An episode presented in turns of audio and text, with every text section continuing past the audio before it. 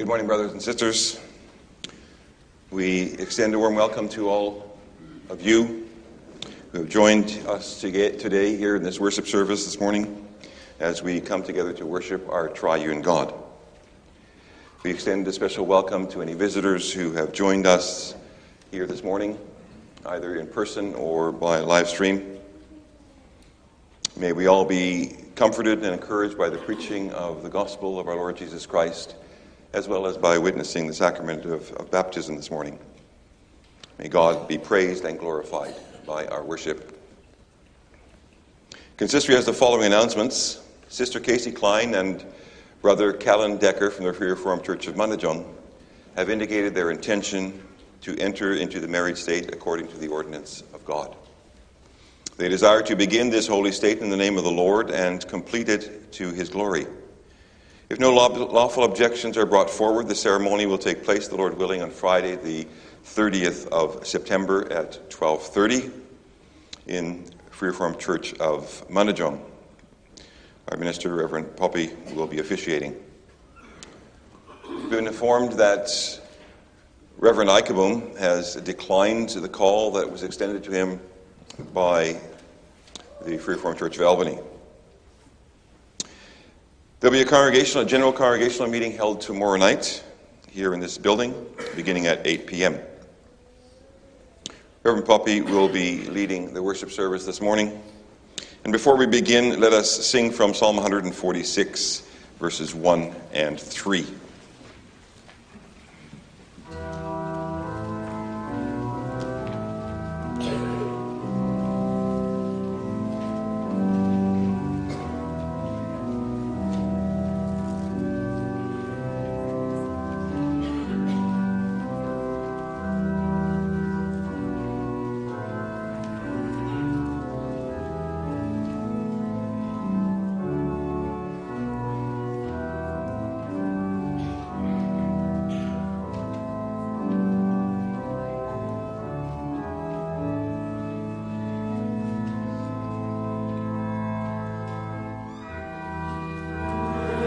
Morning,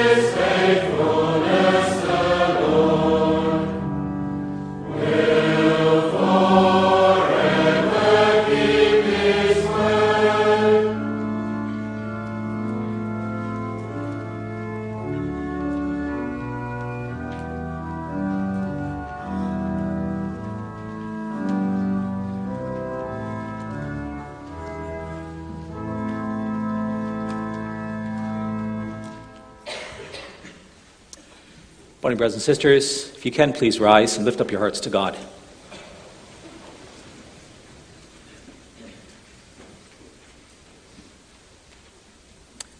As God's people, we confess that our help is in the name of the Lord who made heaven and earth. Amen. Grace to you and peace from him who is, and who was, and who is to come, and from the seven spirits who are before his throne, and from Jesus Christ, who is the faithful witness, the firstborn of the dead and the ruler of the kings of the earth. Amen. Let's sing a song of praise to our God. We're going to sing together from Psalm 118, the verses 1 and 6.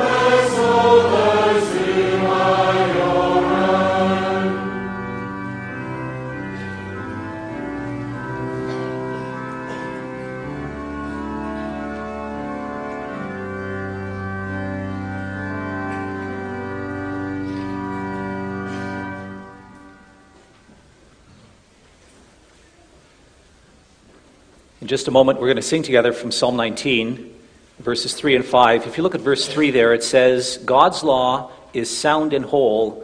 It will revive the soul, for it new strength supplies. His testimony sure, trustworthy evermore, will make the simple wise. Well, let's listen to the law of the Lord, the commands of God, so that we indeed may, that our souls may be revived and that we may become wise. We're going to hear God's law as it comes to us this morning in Exodus chapter 20.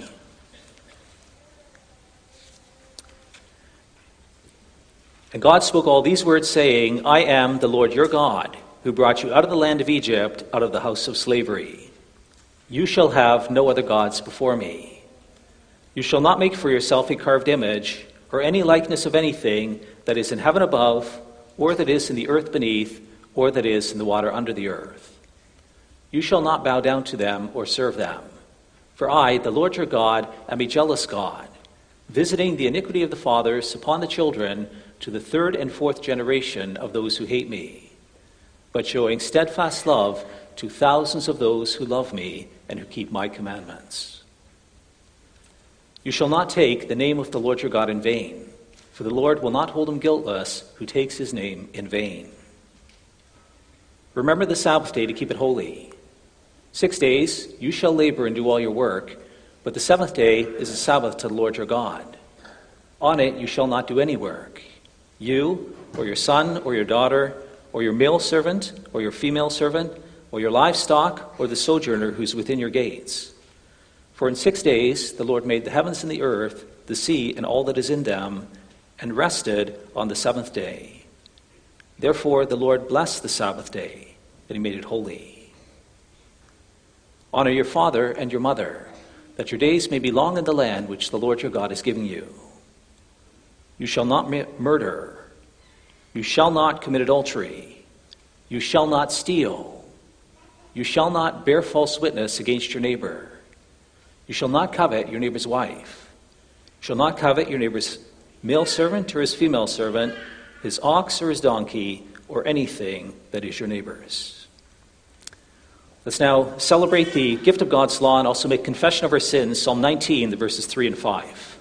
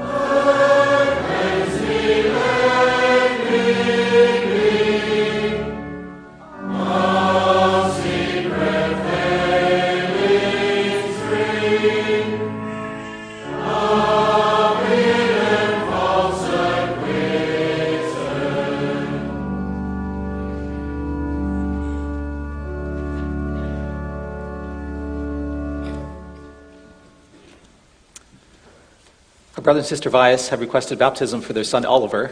To that end, let's first read together the form for the baptism of infants. If you wish to follow along, you can find that on page 597 of your book of praise.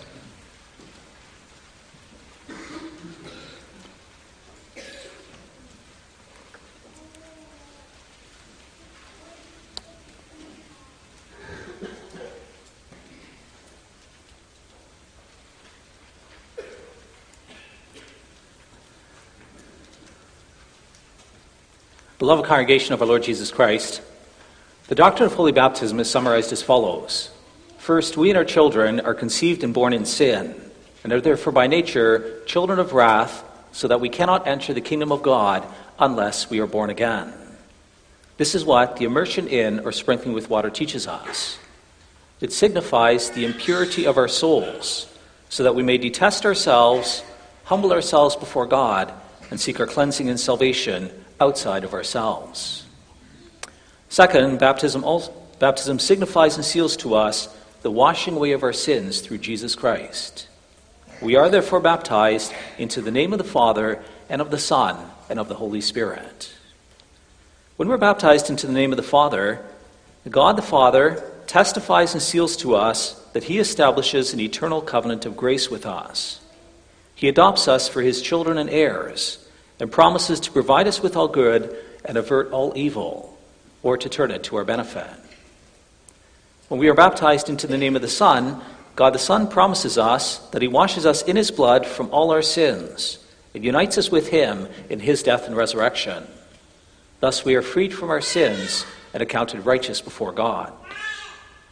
When we are baptized into the name of the Holy Spirit, God the Holy Spirit assures us by the sacrament that He will dwell in us and make us living members of Christ, imparting to us what we have in Christ, namely the cleansing from our sins and the daily renewal of our lives, till we shall finally be presented without blemish among the assembly of God's elect in life eternal. And third, since every covenant contains two parts, a promise and an obligation, we are through baptism called and obliged by the Lord to a new obedience. We are to cleave to this one God, Father, Son, and Holy Spirit to trust Him and to love Him with our whole heart, soul, and mind, and with all our strength. We must not love the world, but put off our old nature and lead a God fearing life. And if we sometimes, through weakness, fall into sins, we must not despair of God's mercy, nor continue in sin. For baptism is a seal and a trustworthy testimony that we have an eternal covenant with God. Although our children do not understand all this, we may not therefore exclude them from baptism. Just as they share without their knowledge in the condemnation of Adam, so are they, without their knowledge, received into grace in Christ. For the Lord spoke to Abraham, the father of all believers, and thus also speaks to us and our children, saying, I will establish my covenant between me and you and your descendants after you, throughout their generations, for an everlasting covenant, to be God to you and to your offspring after you. Peter also testifies to this when he says, For the promise is for you and for your children, and for all who are far off, everyone whom the Lord our God calls to himself. Therefore, in the old dispensation, God commanded that infants be circumcised. The circumcision was the seal of the covenant and of the righteousness of faith. Christ also took them in his arms and blessed them, laying his hands upon them. In the new dispensation, baptism has replaced circumcision.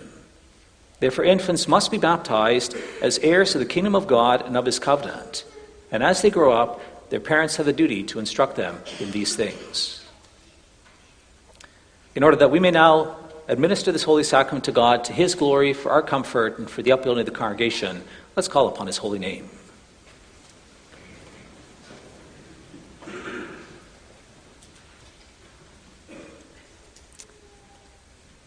Almighty eternal God, in your righteous judgment, you punished the unbelieving and unrepentant world with the flood. But in your great mercy, you saved and protected the believer Noah and his family. You drowned the obstinate Pharaoh and all his host in the Red Sea, but led your people Israel through the midst of the sea on dry ground, by which baptism was signified. We therefore pray you, Father, that in your infinite mercy you'll graciously look upon this child and incorporate him by your Holy Spirit into your Son, Jesus Christ, so that Oliver may be buried with him by baptism into death and raised with him to walk in newness of life. We pray that he, following him day by day, may joyfully bear his cross and cleave to him in true faith, firm hope, and ardent love. Grant that he, comforted in you, may leave this life, which is no more than a constant death, and at the last day that he may appear without terror before the judgment seat of Christ, your Son. All this we ask through him, our Lord Jesus Christ, your Son, who with you and the Holy Spirit, the one only God, lives and reigns forever. Amen. Can I now ask the parents to please rise? Beloved in Christ the Lord, you've heard that baptism is an ordinance of the Lord our God to seal to us and our children his covenant. We must therefore use that sacrament for this purpose and not out of custom or superstition. That it may be clear then that you desire baptism for the right purpose, you are to answer sincerely the following questions. First, do you confess that our children, though conceived and born in sin, and therefore subject to all sorts of misery, even to condemnation, are sanctified in Christ, and thus as members of his church ought to be baptized? Second, you confess that the doctrine of the Old and New Testament, summarized in the confessions and taught here in this Christian church, is the true and complete doctrine of salvation? And third, you promise, as father and mother, to instruct your child in this doctrine as soon as he is able to understand and to have him instructed therein to the utmost of your power? Brother Vias, what is your answer? Sister Vias, what is your answer? That after the baptism, brothers and sisters, you're invited to all rise. We're going to sing together from Psalm 105, verse 3.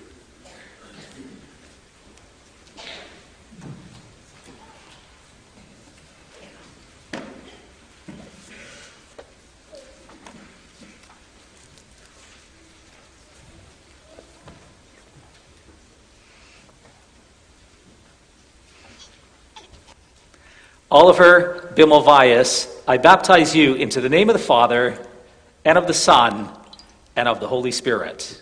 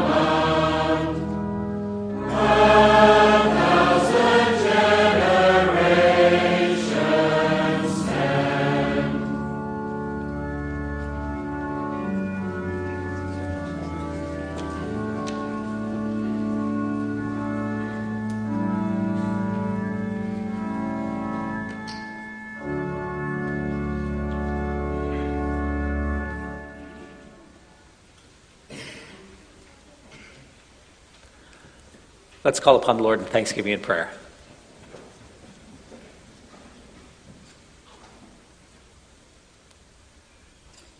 Almighty, merciful God and Father, we thank and praise you that you have forgiven us and our children all our sins through the blood of your beloved Son, Jesus Christ. You've received us through your Holy Spirit as members of your only begotten Son, and so adopted us to be your children. You've sealed and confirmed this to us by holy baptism. We pray, through your beloved Son, that you will always govern this child by your Holy Spirit, that Oliver may be nurtured in the Christian faith and in godliness, and that he may grow and increase in the Lord Jesus Christ. Grant that he may thus acknowledge your fatherly goodness and mercy, which you've shown to him and to us all.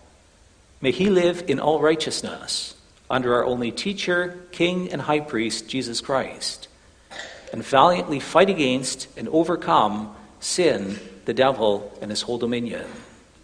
May he forever praise and magnify you and your Son, Jesus Christ, together with the Holy Spirit, the one only true God. And now, Father, as we are about to open your word together, we pray for a blessing of the proclamation of the gospel. We ask, Lord, that you would give us open hearts, that we consider what you have to say to us. Help us to realize how great you are, how great your kindness and love to us is. Help us to respond to that in love for you. Please work powerfully in our hearts with your Holy Spirit and draw us near to you. We pray it in Jesus' name. Amen.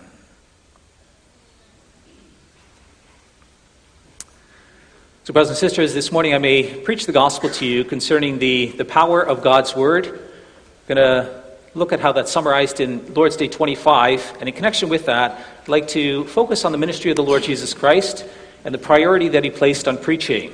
So we're going to read together from Mark 1, the verses 21 to 39.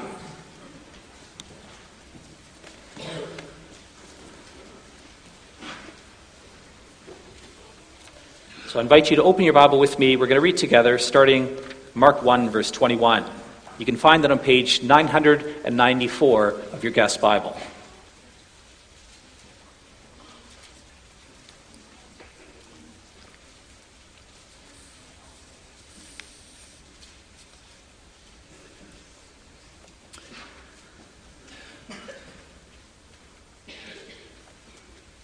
So, Mark 1 tells us about the early part of the ministry of our Lord Jesus Christ.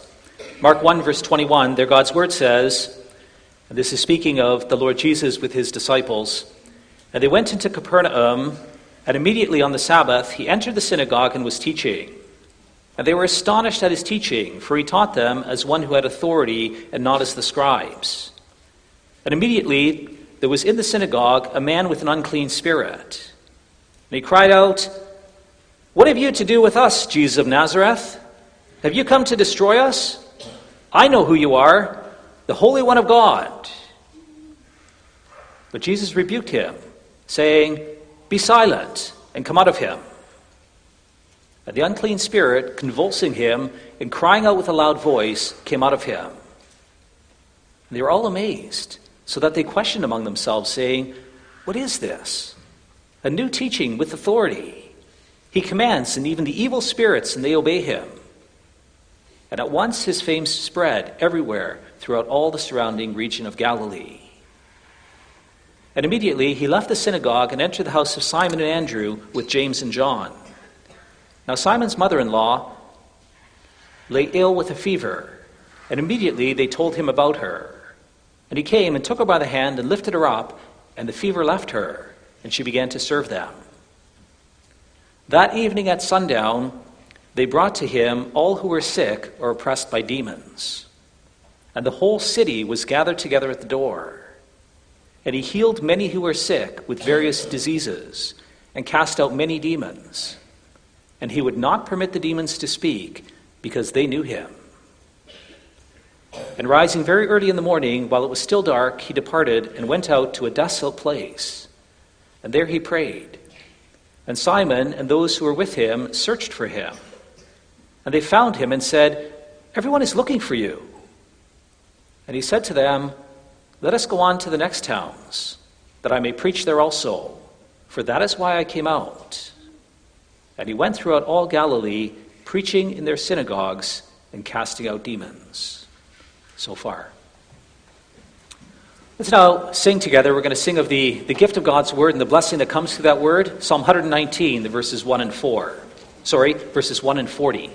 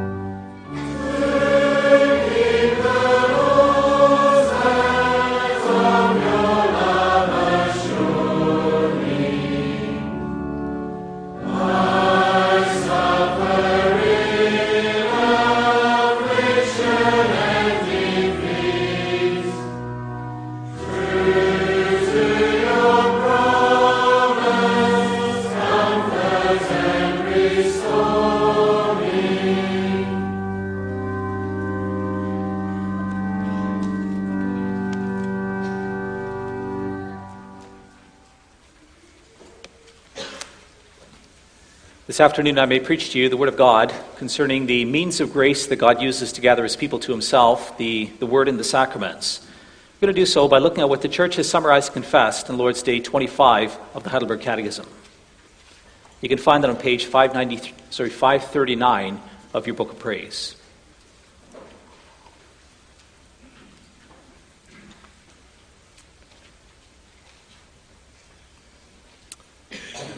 So, the heading above Lord's Day 25 is Word and Sacraments.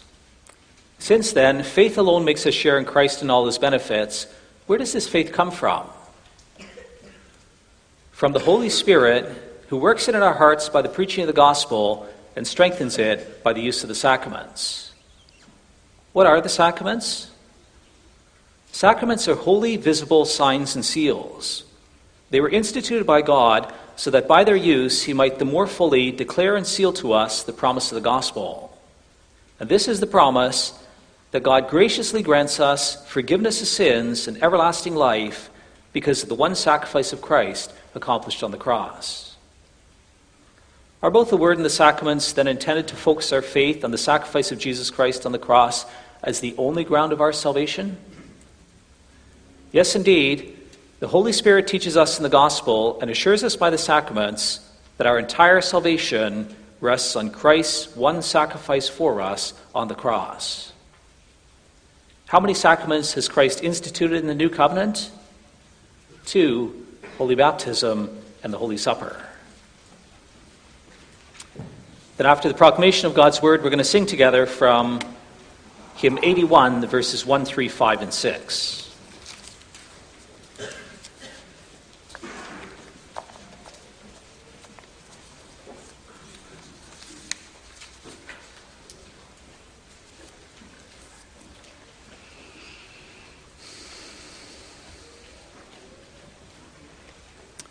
Dear brothers and sisters, congregation loved by the Lord Jesus Christ, this morning I am preaching on the Catechism in the morning and instead of the afternoon. And the reason for that is because of the topic that the Catechism addresses. Here in Lord's Day 25, the question is where does faith come from? The answer is that faith comes from the Holy Spirit who works in our hearts by the gospel. He also strengthens it by the sacraments. Well, as consistory, we thought it's really important to consider this message together with everyone. The reality is that on a typical Sunday morning, it's better attendance than in the afternoon. We have a fair number of people who show up in the morning, although, even in that regard, there's some concerns that we have as consistory. It used to be that Sunday morning was packed, it was pre COVID. Sunday afternoons wasn't always packed. Well, nowadays, on a Sunday morning, occasionally it will be full. Not always. You know what happened a, last week? We had Lord's Supper. We had three and a half tables. This gives you a sense of how many people were here. In the past, we used to have five tables. Shows you a little bit about some of the difference. Well, why is that? Ask around, you hear a bunch of different reasons. Now, some people are more careful because of COVID. You have a cough, you have a sniffle, and you stay home because you don't want to infect somebody else. You're not sure exactly where it's at. Now, some of the elderly, some people who are sick, some people who have mental health difficulties. For some people, it's easier just to be at home as opposed to making it to church or making it twice to church on a Sunday. We also have some new members in our church. It's quite something to start to come to church. You come on a Sunday morning, now that already is a big commitment. And then another stage, then, that you come twice. And that's just a huge change. And oftentimes it takes time for the Holy Spirit to, to work with a person and to bring someone to that place. Then, on top of that, we also have some people who are slack in their attendance. Now, they know they should be here, and yet, you know, the truth of the matter is, they just don't feel like being here. They can't make the effort to come out. You ask them about it, and they have lots of different excuses, lots of different reasons why. But quite frankly, at core, the foundational reason is that they just can't be bothered to come out. On top of that, we have a half a dozen, a dozen people who almost never show up in church on a Sunday. It's very sad. You can come out, but you don't come. It's extremely sad, brothers and sisters, because it shows that on a really fundamental level that you don't know the Lord. That the Lord, He calls you together. It's His idea. And He calls you to be here because He wishes to bless you. Because He is a good God, and He is a gracious God. And He desires to extend His grace into your life so that you know Him, that you understand everything that He's done for you. He wants you to know Jesus Christ. He wants you to live out of the grace that He extends to you in Christ. It's only when you know Him and when you draw near to Him that you will receive His blessing in your life in a rich way. And the foundational way in which the Lord extends that grace and that blessing to you is through His Word, and especially through the preaching of the Word. And so when the Word is preached, then the Lord calls you to come together. He wants you to hear the message of the gospel. And so I preach His Word to you this morning with this theme the preaching of God's Word is the most powerful force in the world. We're going to see in the first place the power of God's Word, and secondly, our approach to God's Word. I just made that statement. The preaching of the gospel is the most powerful force in the word in the world. God's word is, is more powerful than anything else. And you hear that, you might wonder about that. You might wonder if that's really true. And so I'd just like to consider with you for a minute what, what the Lord says to us about His word in the scriptures. It starts already on page one. On page one, God tells us that the world was called into existence by his word. God spoke, and it came to be. Psalm 33. God said, Let there be light, and there was light. God said, Let there be the light bearing bodies, the sun, the moon, the stars. And simply by speaking, God called these things into existence. God spoke, it's when he spoke that the animals and the plants, that human beings, that all creation came into existence. This world exists because of the Word of God. You know, the Bible tells us that just as God created everything by His Word, so He also recreates everything by His Word. Now, we are those who rebelled against God. He created us into a beautiful relationship with Him, where we knew Him, where we walked with Him, where we had intimate fellowship together with Him. But at one stage, we rejected Him, or we rebelled Him. We wanted nothing to do with Him. We wanted to do it our own way. And then the Lord, He recreates us. He brings us back into fellowship with Himself. And the means by which He does that is His Word. It starts with regeneration. You need to be born again. We just read the form for, for the baptism of infants. We just confessed in the first line of that form is that by nature we are children of wrath unless we are born again. We must be born again to have a relationship with God, every one of us. And how does God work that out? Well, He does it through His Word. That's what the Scripture tells us. 1 Peter 1, verse 24. You have been born again, not of perishable seed, but of imperishable, through the living and abiding Word of God. Now, there is a time, if you are a believer in Jesus Christ, then there was a time that someone told you God's Word. Maybe it was your parents, you grew up in a Christian family, and your mom or your dad read Bible stories to you, and you came to believe them. Or maybe you came to life later in life. You came to faith later in life. Maybe you met a friend that person was really different from, from other people who you ever knew. And they talked to you, and you, you kind of asked them, like, like, what makes you so different? And they, they told you about God, about who God is, about what God has done for them. What's the means that God uses to effect change in people's hearts and lives?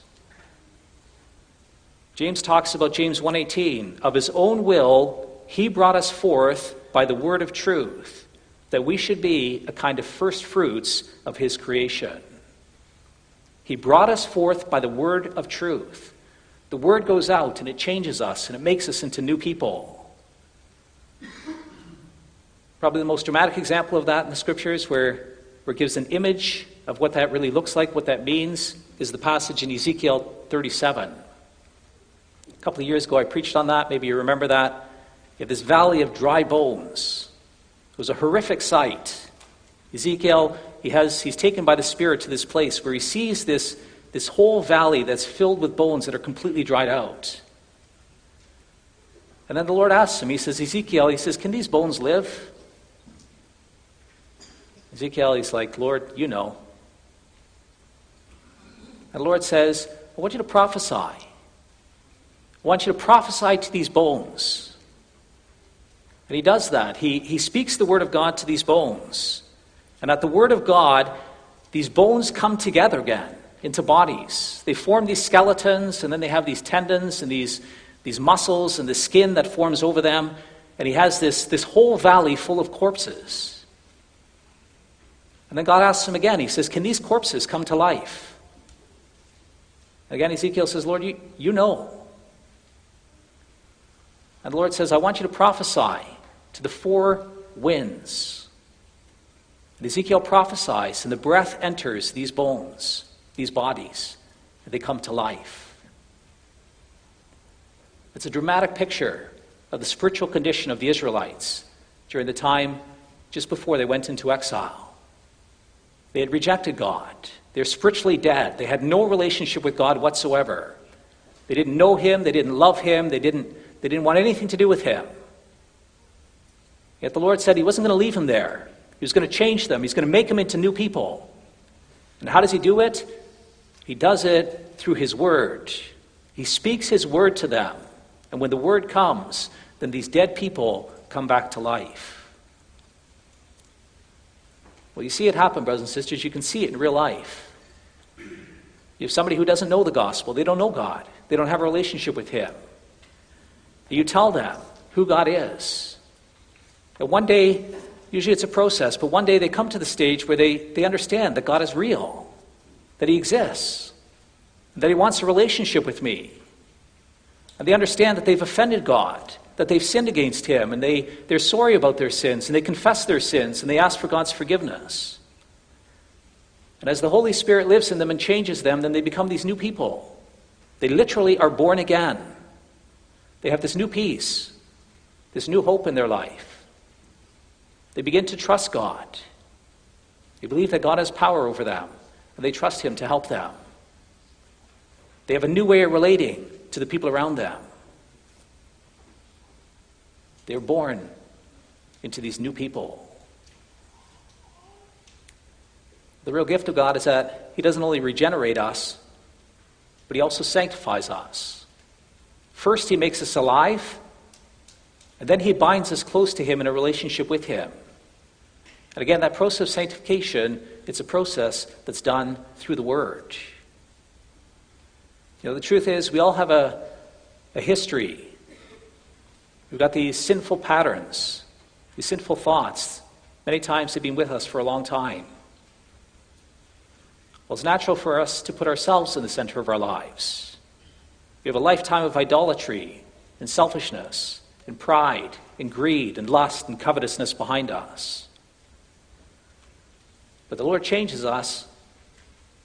He helps us to put those things away. He helps us to make us into these new people and to grow up in salvation and again, he tells us that he does it through the preaching of his word. When Paul passed through Ephesus on one of his missionary journeys, then he told the Ephesians, Acts 20, verse 32, And now I commend you to God and to the word of his grace, which is able to build you up and to give you the inheritance among those who are sanctified. I want to build you up. I want to give you an inheritance among those who are sanctified. And the way God does it is, is by preaching the word to you. Then, when you hear the word, then often what happens is that it's a mirror, James says. It exposes what's really going on inside of you. It shows you who you really are, and it helps you to see yourself through the eyes of the Lord for who you really are. It's in Hebrews 4, verse 12 and 13. For the Word of God is living and active, sharper than two edged sword, piercing to the division of soul and spirit, of joints and of marrow, and discerning the thoughts and intentions of the heart. And no creature is hidden from his sight, but all are naked and exposed to the eyes of him to whom we must give account. Your thoughts, your desires, your intentions, they are naked and exposed before the Lord through his word. He shows you who you are. And he shows you what he really thinks. Now, that can be scary. But you know, God's intention is not to scare us in the first place, He intends to help us. He wants us to know our sin so that we can confess that sin to Him, that we can seek our help in Jesus Christ, that we can receive grace through Christ. It's by means of His sanctifying word that He wants to, to penetrate into us so that we lead a holy life and that we walk in closeness together with Him. Well, do you understand how rich the Word is, brothers and sisters? Do you treasure it? Do you tremble before it?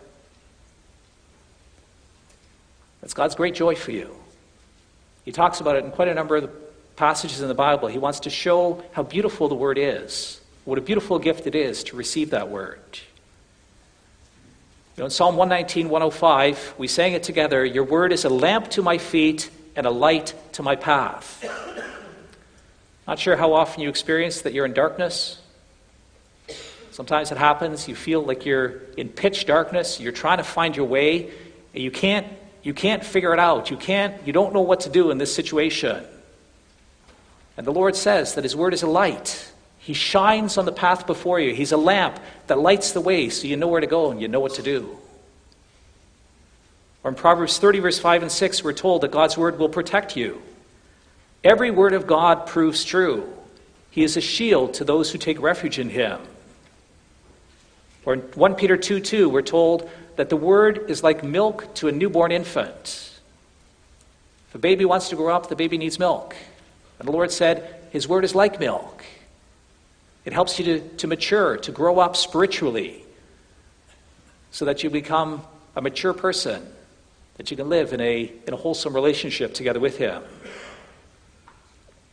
Well, in Psalm 19, we sang it together. David confesses that the Word is the most precious thing in the world. It's by means of the Word that God makes wise the simple. He brings joy to the heart. He revives the soul, and He enlightens the eyes. Well, who doesn't want to have life and joy and wisdom? David says in 19 verse 10 More to be desired are they than gold, even much fine gold, sweeter also than honey and the drippings from the honeycomb. If you have the Word of God, if you have the commands of God, God's saying you have the most precious thing in the world. And since the world is so powerful, since it's so precious, do you know what God does? He sends it out. There's this phrase in the Bible. It's used 3,800 times. And the word of the Lord came to or some variation of that. Almost 4,000 times, the word of the Lord came to one of his servants, and that servant brought the word to the people of God. God knows the power of his word, he knows what he can effect through his word. And so he gives his word to his servants, and he sends those people out. And he says, Your job is to bring my word to my people. I want to bless them. I want to give them life. I want to give them wisdom. I want to give them a relationship with me. I want to reveal myself to them. And so I'm going to give you the word, and I command you to bring that word through to the people. It started off right near the beginning. It's very interesting. We don't know hardly anything about the people who lived before the flood, but we do know a few little stories. We're told about two people there. We're told first in Jude 1, verse 14 and 15, that Enoch was the very first prophet, or the one that we're told about. Enoch, sorry, Jude 114, he prophesied against the godless people of his generation. In 2 Peter 2, verse 5, Peter says that Noah was a herald of righteousness. He heralded the message of righteousness to the people of his time. The first prophet that we, that we learn about more extensively is Moses. Moses was called by God to bring the word to Pharaoh so that he would let the Israelites go and to teach God's people all his commands. Well, after Moses, there were many more prophets that God sent to his people to reveal his word to his people. And it's really striking when you get to the New Testament, this is also the foundational part of the ministry of our Lord Jesus Christ. We just read together the, the passage from Mark 1. It's really interesting when you read through Mark 1, then the thing that's so striking often is all the blessings that come through the miracles of the Lord Jesus. He heals first a few people, we're told in Capernaum, and then news about him, it spreads like wildfire through the community. And so, literally, that night, you have the whole town, the whole city is gathered together at, at, the, at the door where Jesus was staying. And it says that he healed many of them and he casts out many demons. So he's healing all these people. He's preaching the gospel. He's casting out demons. Well, the next morning he wakes up. Very early in the morning, he goes off to a desolate place. And by the time his disciples wake up, they, they can't find him. He's not around. And so they go looking for him. They go all over the place. And finally, Simon f- finds him. And Simon says, Lord, they're all looking for you. And then Jesus says the most amazing thing. He says then, He says, Let us go to the next towns that I may preach there also, for that is why I came. Everybody's looking for you. And he leaves. He's going on to the next town to preach the gospel. He understands that it's a great blessing for him to heal people of their illnesses and to cast out demons. But you know, the core thing, the core reason he came, is to deal with the root issue that we face. That is, that we need to know God, that we need to have a relationship with Him. And so Christ went on to the other towns in Galilee in order to preach to them also. And then Mark 2, verse 14 and 15, it tells us that he also assigned this task to those who followed him. And he went up on the mountain, and he called to him those whom he desired, and they came to him, and he appointed the twelve, whom he also named apostles, so that they might be with him, and he might send them out to preach. That's exactly what happens when he ascends into heaven. He sends out his apostles to preach the message of the gospel. Well, if that's the calling of preachers, do you also understand your calling as God's people, brothers and sisters? It is your calling to place yourself under the preaching. You need to be present when the word is proclaimed. God's word is the most powerful force in the world. But if you're not here and if you don't hear it, it's going to have zero impact in your life. You're not going to know the great deeds of the Lord. You're not going to understand what He's done for you. You're not going to live for Him. You're not going to thank Him. There's lots of reasons you might say that you can't make it to church. Now, some might be legit, others not. The real question that I'd like to ask you this morning is the question do you want to be here? Do you really want to be here? Because that's the core issue. It's a heart issue. Do you love the Lord with all your heart? Do you recognize that you need Him? And do you seek Him? And do you want to hear what He has to say to you? In Psalm 119, verse 161, my heart stands in awe of your words. He's totally in awe of the words of God. Is that you? Do you tremble at the words of the Lord? Are they a priority for you? You know, if that's what lives in your heart, then it's going to show, brothers and sisters. In the same way, if you don't want to be here, then that's also going to show. You know, if you're cold to the preaching, do you know how it comes out? You know what happens? You know the process? If you can't be bothered to make it to church, if you think that, that the preaching is boring or that it's irrelevant, and God tells us in His Word that it's actually going to have an opposite effect in your life. Instead of blessing you, God says His Word is going to destroy you. When Jeremiah brought God's Word to his people, then the people were sick and tired of serving the Lord. They're pretty far down their history. They'd heard it all before. They didn't love God. They didn't want anything to do with Him. When Jeremiah came to them, then they rejected him. They tried to kill him a bunch of times. When he sent his, he gave his preaching to the king. He actually gave a scroll of everything that he had written down to the king. 22 years of preaching, he gave it to the king. King Zedekiah, he had someone read it to him, and he ripped it off page by page, and he threw it into the fire. We know what God says? Jeremiah 5, the Lord sends the prophet through the streets of Jerusalem to try to find someone who practices justice, someone who speaks the truth. What does Jeremiah find? Not one person. They're all swearing falsely. They're all serving other gods. They're all committing adultery with their neighbors' wives. And on top of that, they said, God's never going to do anything about it, anyways. And what does the Lord say? Jeremiah 5:14 Therefore thus says the Lord of hosts the Lord the God of hosts because you have spoken this word behold I am making my words in your mouth a fire and the people would and the fire shall consume them I'm going to call the Babylonians from the north my word is going to call this nation to come from the north and this nation is going to come over my people Israel, and they're going to consume them.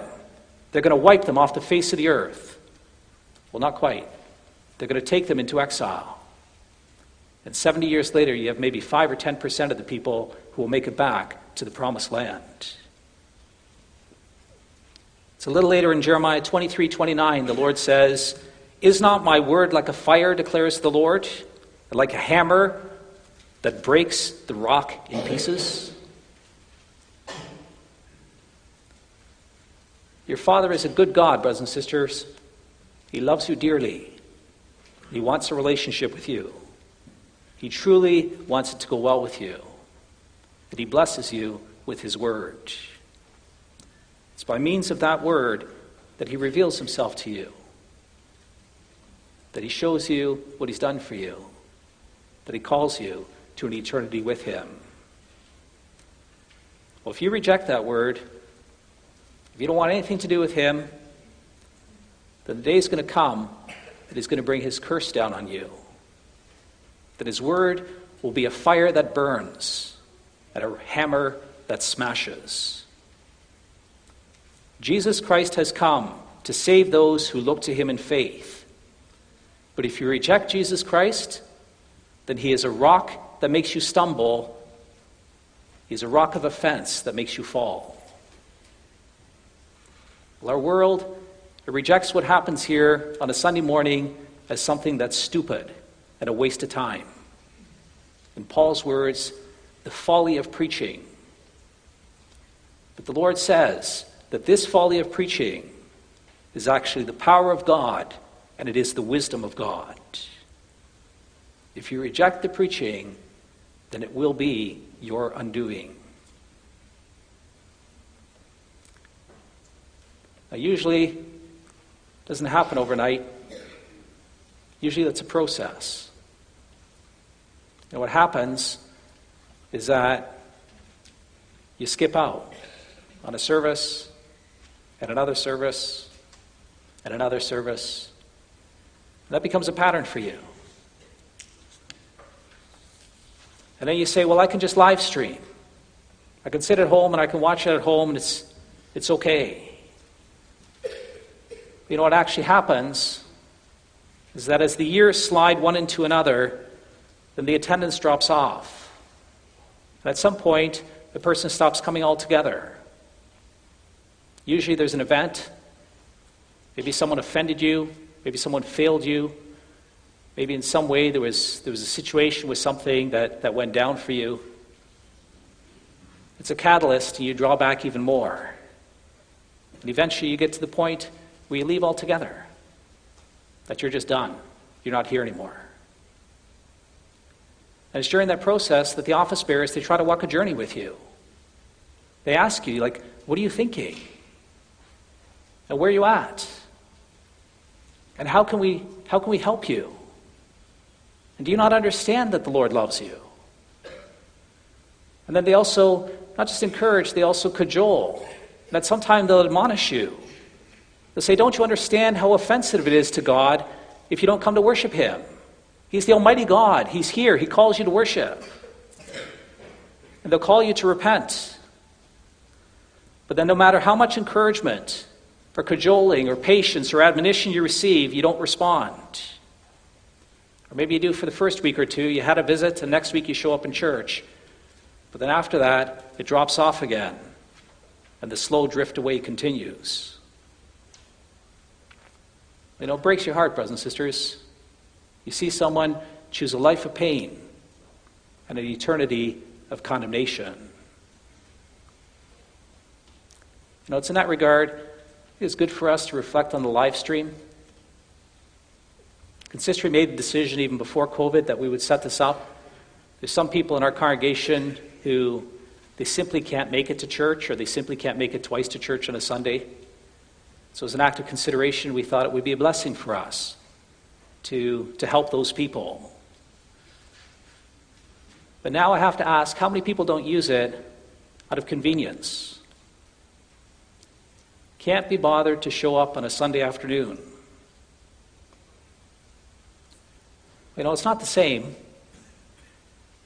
If you're in a room with a preacher, if you're here on a Sunday morning, it's a very different experience than if you're sitting in your lounge, maybe in your easy chair, maybe with a coffee in your hand, watching a screen.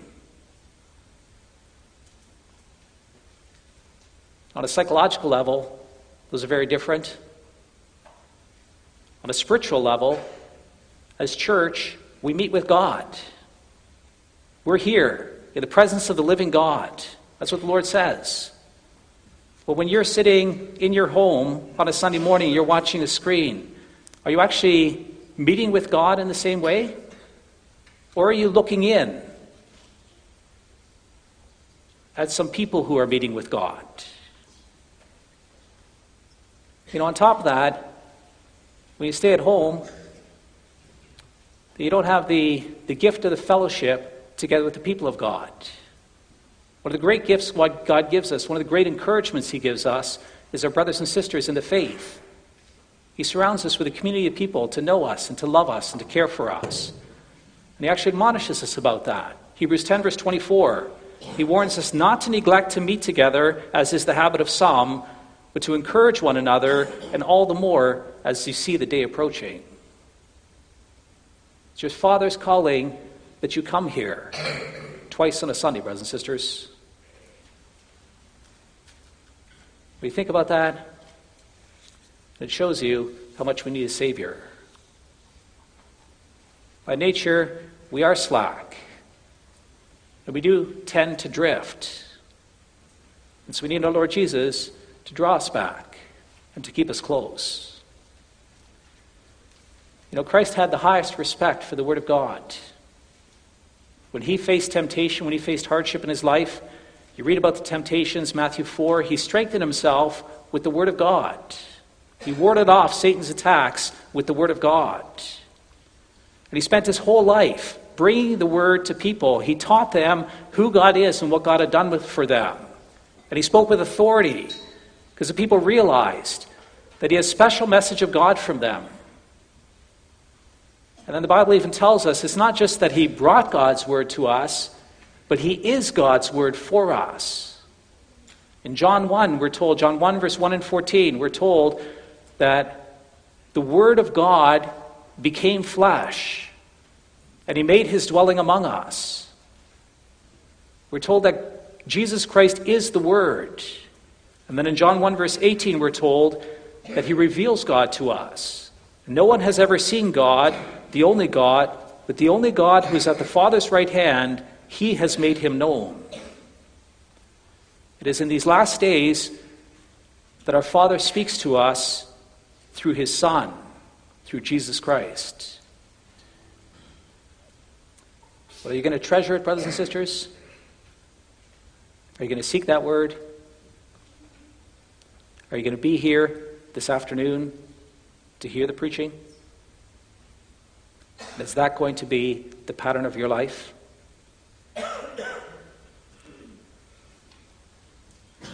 It's in John 6, verse 63, that our Lord Jesus said, It is the Spirit who gives life, the flesh is of no avail. The words that I have spoken to you are spirit and life. Your Father would love to give you life, brothers and sisters. He would love to give you His Spirit. And so He calls you into His presence to hear the Word and to stay close to Him. Amen.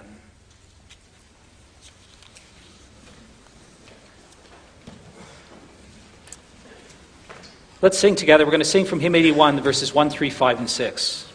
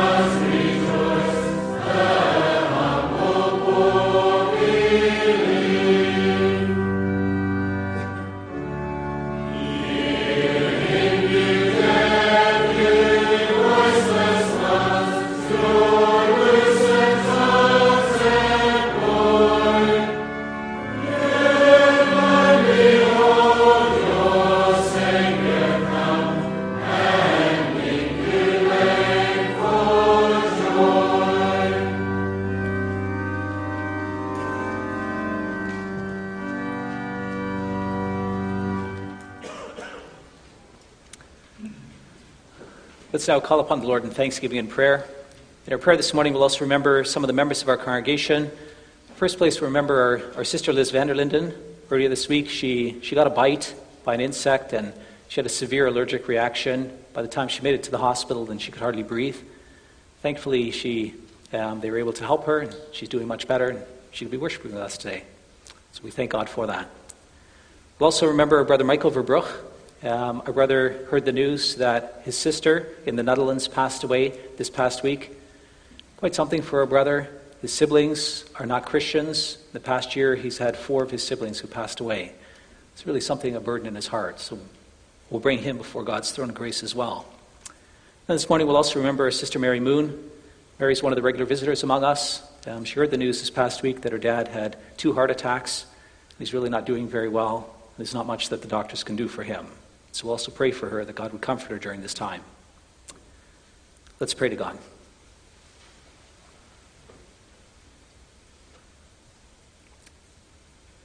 Almighty God and Father in heaven, we thank you for your love for us. Thank you, Lord, that, that you desire a relationship with us. We are those who sin against you.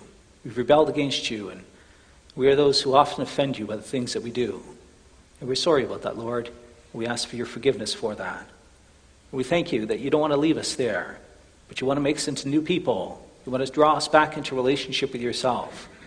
You're working towards a time where you can live with us face to face, where we get to see you and love you and be with you. And Father, you tell us that the means that you use in order to effect this change in us is your word, especially the preaching of your word. And then, Lord, we, we thank you for that. Such a treasure that we can come together here on a Sunday morning, that we can hear who you are and what you've done, that we can marvel at your grace and your goodness to us. Help us to tremble at your word. Help us to treasure it. Help us to to consider what you have to say to us and to realize how rich we are in our Lord Jesus Christ.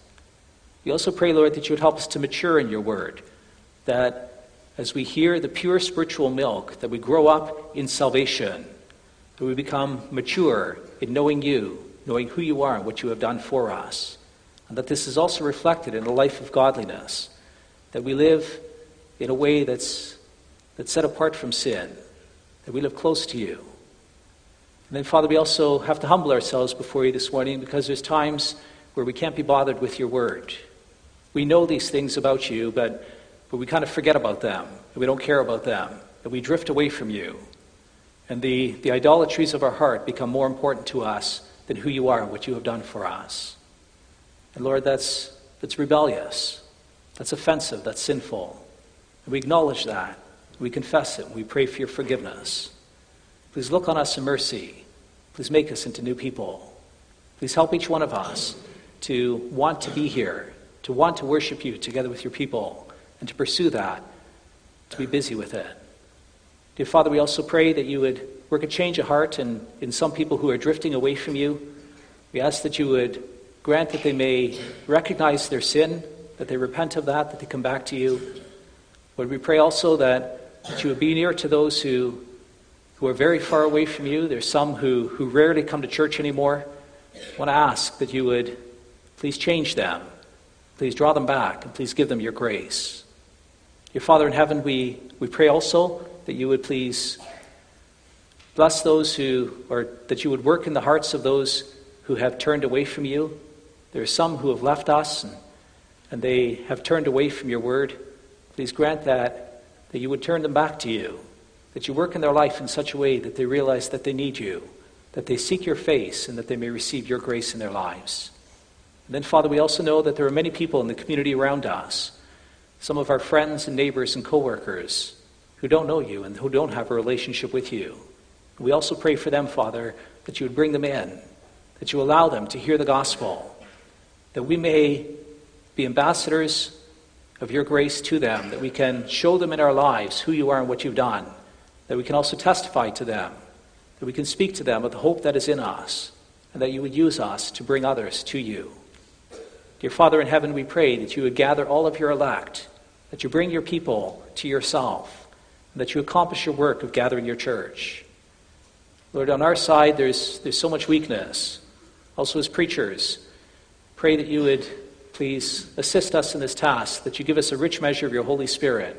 Grant for myself, Father, that that I may know you, that I may know your word, that I may walk in faith before you, that I'm able to, to rightly handle the word of truth and bring that to your people. Bless the preaching, and bless the preaching, the teaching. Grant that your word may come across with clarity, with conviction, with boldness, with authority. Please grant that through the preaching that your people are built up in their faith, that they know you and love you, and that they entrust themselves to you. Please also be with all the other preachers of the gospel. Be with the other ministers in our federation of churches, and be also with other, other faithful ministers around the world, that they may bring your word to your people, and that your church may be built up in faith in our Lord Jesus. Father, we, we need your help in these things. We need our Lord Jesus to accomplish his work in us. We thank you at the end of the day that it's not our doing, but that it is your doing. I also pray, Lord, that you would please help us to understand the, the curse that comes on those who reject you. If we rebel against Jesus Christ, if we don't accept him, then he will become a stone of stumbling and then we'll be smashed to pieces. And Father, that's, that's very confronting and it's very real. We thank you for being honest with us, and we pray that we may take it to heart. Pray also for your people, Lord. Pray that you would help each one of us, the individual circumstance of our lives. Lord, you know us. You know the joys that we face. You know the struggles that we have. Please grant that we may live with you, that we may depend upon you, and that we may receive your help. We're so thankful for brother and sister Vias that they can receive their son Oliver. Thank you for making all things well for him. Thank you that he could receive the, the sacrament of baptism this morning. Father, please be with him. Grant that he may have much joy in his childhood. Grant that he may grow up to know you and to love you. And please bless their family as they, as they walk in your ways. Give them much joy together.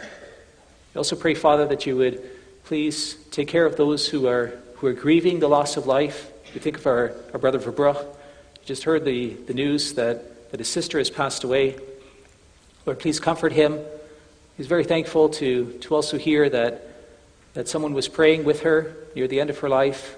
And pray, Lord, that, that she may have indeed heard that prayer and that she may have prayed to you to seek your grace and forgiveness and to share in, in the righteousness of Jesus Christ. Father, we, we ask that you would comfort a brother and sister with your Holy Spirit, that you be near to them, and, and that you would grant them a rich measure of your Spirit. Pray also for all the others in our church who are grieving the loss of loved ones We've had quite a few people who have lost loved ones. And we ask that you would be near to us during that process. Father, we also wish to thank you, together with our sister Liz Vanderlinden. We're grateful, Lord, that you have spared her. It's quite a tense moment when she couldn't breathe anymore. And we're, we're grateful, Lord, that, that you give the help of the doctors and that all things could be well with her. What a, what a gift of grace and, and what a treasure it is when we have good health and when we're able to to live life. And we, we thank you. We honor you for that. Please comfort our sister and, and her husband, their family, and please give them a rich measure of your Holy Spirit. Father, we also wish to pray for our sister Mary Moon. She just heard the news that her father in law has had a few heart attacks, that his, his health is failing, and that he's not doing well. It's quite a, a difficult matter for her. And we ask, Lord, that you would give her your Holy Spirit, that you be with Julian and Mary, and that you, you grant them your, your comfort and your peace. Lord, we, we pray for Father. We ask that he may look to you in faith, that he may rely upon you, and that he may receive your grace in his life. We also pray, Lord, that you would please be near to, to Julian and Mary and to their family, and, and that you surround them with a real sense of your nearness and your, your kindness. Father, we, we thank you that you, you brought them to us, and we pray for your blessing over them. We also wish to remember at this time our former minister, Reverend Veltman, Later this week, it's going to be his birthday. We wish to entrust him to your throne of grace. Thank you for the faithful work, years of service that he could do among us, that he could faithfully bring your word to us. Pray also in this time of his retirement that you would be near to him. Give him the, the energy and the ability to bring your word to your people, Lord. It's a great joy for him. Please also give him the strength that he needs and grant him all that he needs to live in, in peace and in gratitude before you. Thank you for your, your faithful loving care. We pray that you would continue to watch over him and his wife. Your Father, we also pray that you bless us in the rest of this day. Give us a good day together, that we can enjoy fellowship with one another. Please bring us again here this afternoon, and please hear us. In Jesus' name we pray. Amen.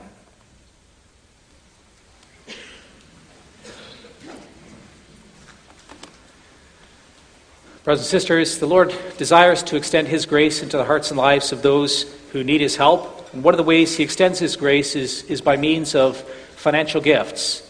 It's when we're in financial distress, then our Father is a, a good God who loves to help us. The, the deacons are going to collect from you at this time. The collection is for the needy, for the ministry of mercy. Then, after the collection, we're going to sing together from hymn 52, the verses 1 and 2. Thank you.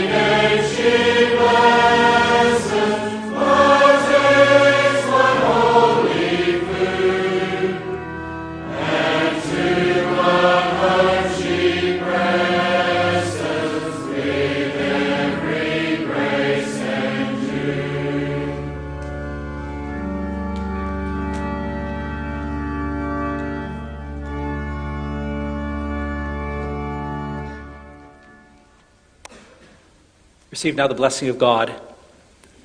The grace of the Lord Jesus Christ and the love of God and the communion of the Holy Spirit be with you all.